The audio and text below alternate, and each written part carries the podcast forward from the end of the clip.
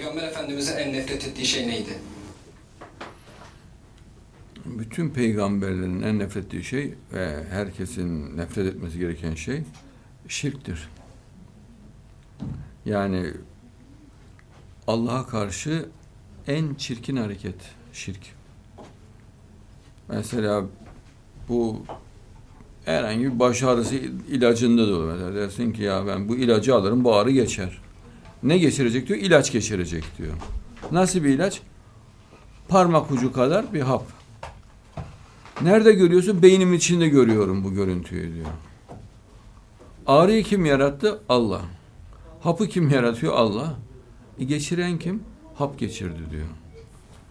Bu şirk. Allah şifa verir. Allah rahatsızlanır. Allah şifa verir. Bu bilinecek. Ama tabii dünyanın en iğrenç mahlukları da münafıklardır.